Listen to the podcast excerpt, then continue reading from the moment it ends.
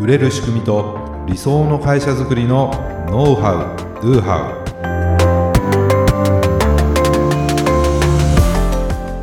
ウこんにちはビズクリエイトの渡辺です。こんにちはビズクリエイトの武井です。今回もよろしくお願いします、はい、よろしくお願いします。今ね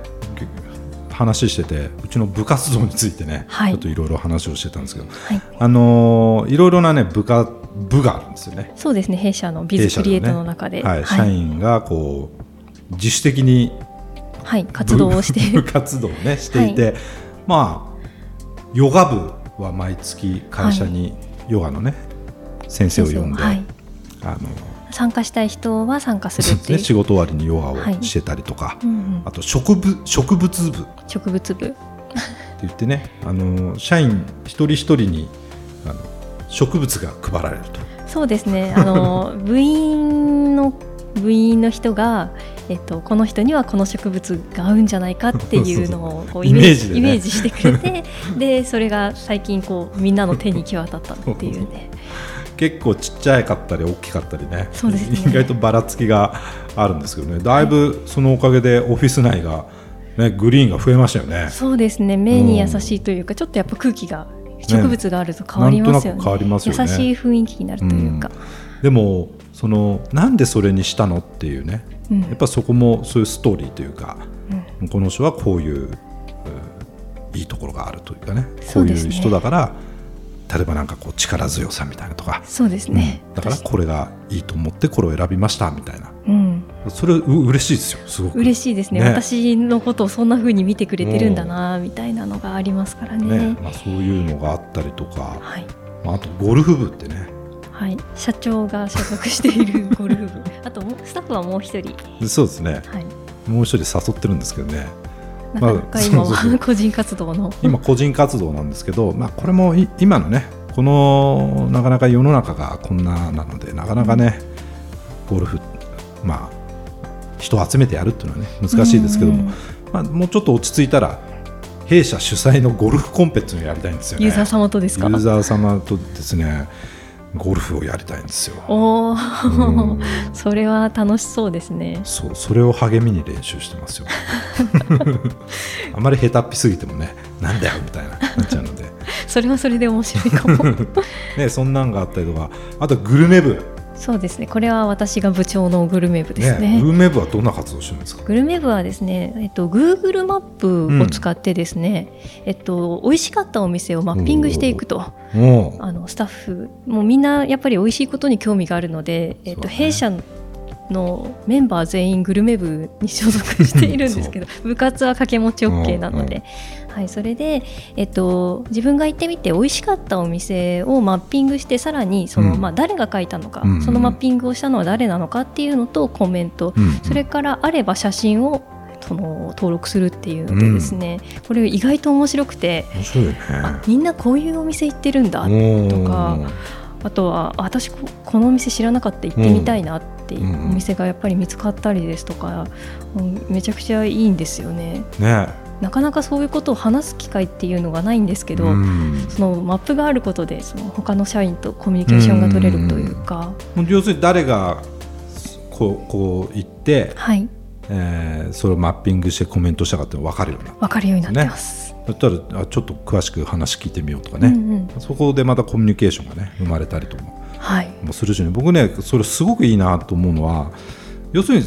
ナレッジだと思うんですよ、はい、ナレッジ、うん、ね、そう知識とか、はい、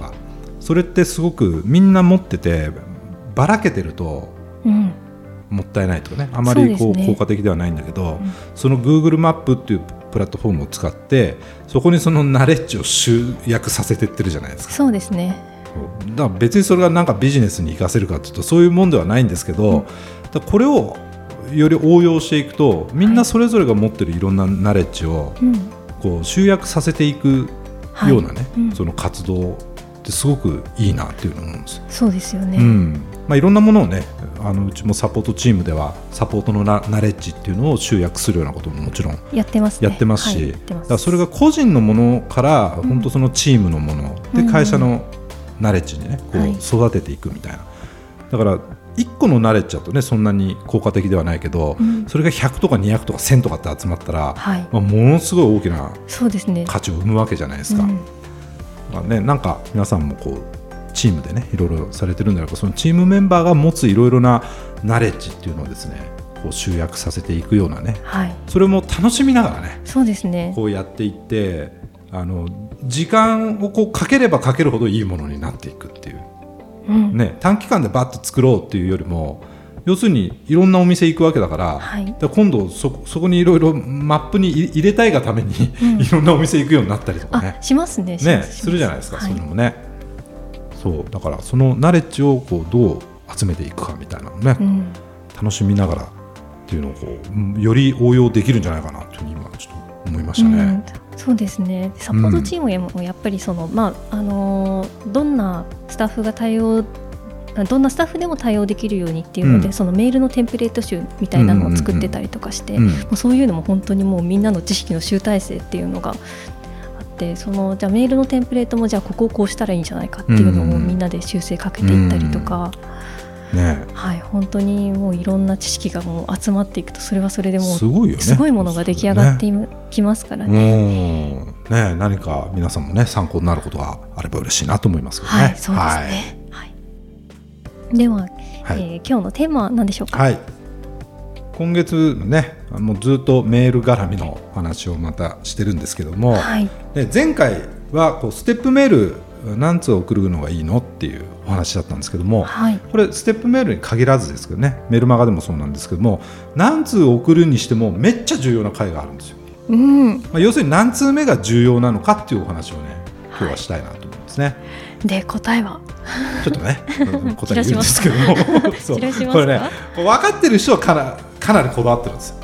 まあ、この間そんな話になって私すごくこだわってるんですよみたいな人がいて、はい、あなるほどなとも思ったんですね。でもさらっとやっちゃってる人が多い。うん、うん、散らしますね。そう。非常にもったいないんで、はい、まあ今日のねポッドキャスト聞いてもうすぐに見直してもらいたいなと思うんですけども、はい、はい、で答えは まあ一通目なんです。メールの一通目、まあ登録したら最初に送られるメール。うん、まあ最初に送られるメールなので、かなりの確率で読んでもらえるんですよ。フォームから登録してでそのそれから初めて来るメール、うん、ということですね。そうですメルマガとかねステップメールとか、うん、あの登録したら何かしらメールを皆さん最初に送ってると思うんですよ、はい、自動返信みたいな感じでね。うん、そう要するにその1通目のメールを見て、次を読むかどうかって決める人も多いんです。うん、確かに。もう1通目がねなんかちょっといまいちだなと思ったら、うん、もういいやと思ってすぐ解除しちゃうとか、うん、あの届いてもなかなか読んでもらえないってことがあるんですよ、うん、だからもうこれね気合い入れて書いてほしいなってことなんですね。はい。うん。で意外とやってしまいがちなのがその登録確認メール的な感じで、登録のお礼だけ書いちゃう。もうメールの件名も例えばメルマガ登録確認とか、メルマガ登録のお礼みたいな件名で、えー、メルマガ登録いただきありがとうございますみたいなぐらいの 内容で 終わらせちゃうと。まあ、メールの件名としてはすごく分かりやすいので分かりやすいですけどね、まあ、開いてもらえるとは思います、やっぱりアクションを起こしたリターンというかなので。ね、それでも、まあ、かなりね期待感を持たせられたら別にいいんですよ、それでも。でももったいないなと思うわけ。それだけだと。そうですね。おお礼だけだと少しもったいないですよね。ですよね、うん、とかあの明日からメメルマガ送りますねみたいなのと、うん、まあ明日につながるような内容ではあるんですけども、うん、でもなんかうんって感じじゃないですか、うん、でもできれば1通目から全力で質の高いコンテンツを用意しておいた方がいいなと思います、うん、それでその1通目を読んでもらって期待感をぐんと高められたらまたあこの人のメールいいなと、はい、メルマがいいなステップメールもいいなと、うん、たら次のメールも読んでもらいやすくなるなります、ね、わけですよね、はい、だから最初にどれだけ与えられるかみたいな感じ。うん、だから結構ねそのオファーとして、はい、このメルマガ登録してくれたら何かその PDF のなんかコンテンツとかね、うん、動画コンテンツ動画セミナーみたいなものを、えー、プレゼントしますよっていう方も多いと思います。多いですね、うん、でそれはおそらく1通目に入れてると思うんです、はい、とやっぱり見てもらえると思うんです。うんね、でも動画だけじゃなくてやっぱある程度のそれ以外のねメールのコンテンツも、まあ、あった方がねより良いと思いますし、はい、それでその次のメールにつなげていくとい。うことをね、まあ、やってもらいたいと思います、はい、私あともったいないなって思うのが、うん、えっと、ステップメール、あのー、登録して登録のお礼メールすら送らない。で、えっと、次の日から送り始めるっていう方も意外と多いのはもったいないなって私は思っちゃう。もったいないしあのやっぱりすぐ送った方がいいですね。すぐ送った方がいいですね、うん、やっぱり1日経つと忘れてしまう可能性ありますから、意外とそもそも登録のお礼というかそういうのも忘れられてる方が多いなって思うことありますね。あとねそれあの登録直後に送った方がいい理由っていうのはちゃんと自分は間違いなく登録できたのかどうかっていうのを確認したいですよね。したいですね。でもね、うん、あれ何も送られてこないなと、うん、なるとあれなんかメールアドレス間違っちゃったのかなとか、ちょっと不安になるんですよ。不安に何も送られてこないと。なりがちですね、うん、必ず登録直後に何かしら送った方がいいんですけど、うん、何も送らないよりも送った方がいいし、うん、送ってその登録のお礼だけでももちろんいいんですけれども、ただそれじゃもったいないよねって話なんですね。ねでこれメルマガとかステップメールだけじゃなくてその商品とかサービス、はい。まあ、登録したりとかその購入直後っていうのはやっぱり一番モチベーション高いんですよ。うんうん、そうです、ね、欲しいと思って登録したり買ってますから、はい、だからその一番モチベーションが高い状態の時に何ができるかってことだと思うんですね。そうですよね。車とかも買う前よりも買った後の方がよく見るっていうお話もありますからね。だからまあそそういう心理状態にねあの、うん、見込み客とかお客さんはなってんだよっていうところを、はい、まず、えー、考えてもらうと、うん、あこれだとさらっとしすぎかなとか、うん、えー一番いい状態にあるんだったらちょっと一発セールスを入れてみるっていうのも手だってしまう、うん、だから購入直後の方がまた別のものを買ってもらいやすいっていうのもあるんですよ。うん、なるほど、うん、だからまあオートビズとかでねいわばそのワンタイムオファーとか言って、はい、その登録フォームから登録して登録が完了しましたと。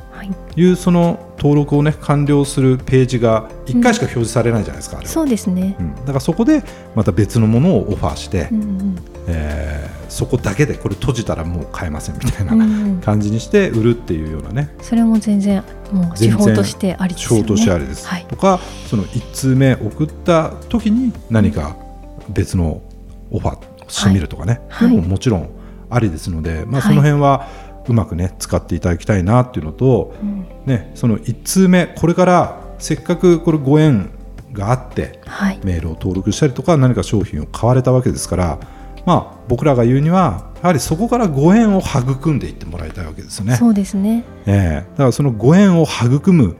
ここがスタートなんだと。はい。いうような気持ちで1通目のメールのコンテンツを作っていただくと、うん、ちょっとその先のなんとかな信頼関係みたいなものも変わってくるんじゃないかなと思うので、うんねはい、ぜひこれをね聞き終わったらすぐメルマガされてる人はですね1通目見直してみてください、はい、何か発見があるかもしれないですね。はい、はい。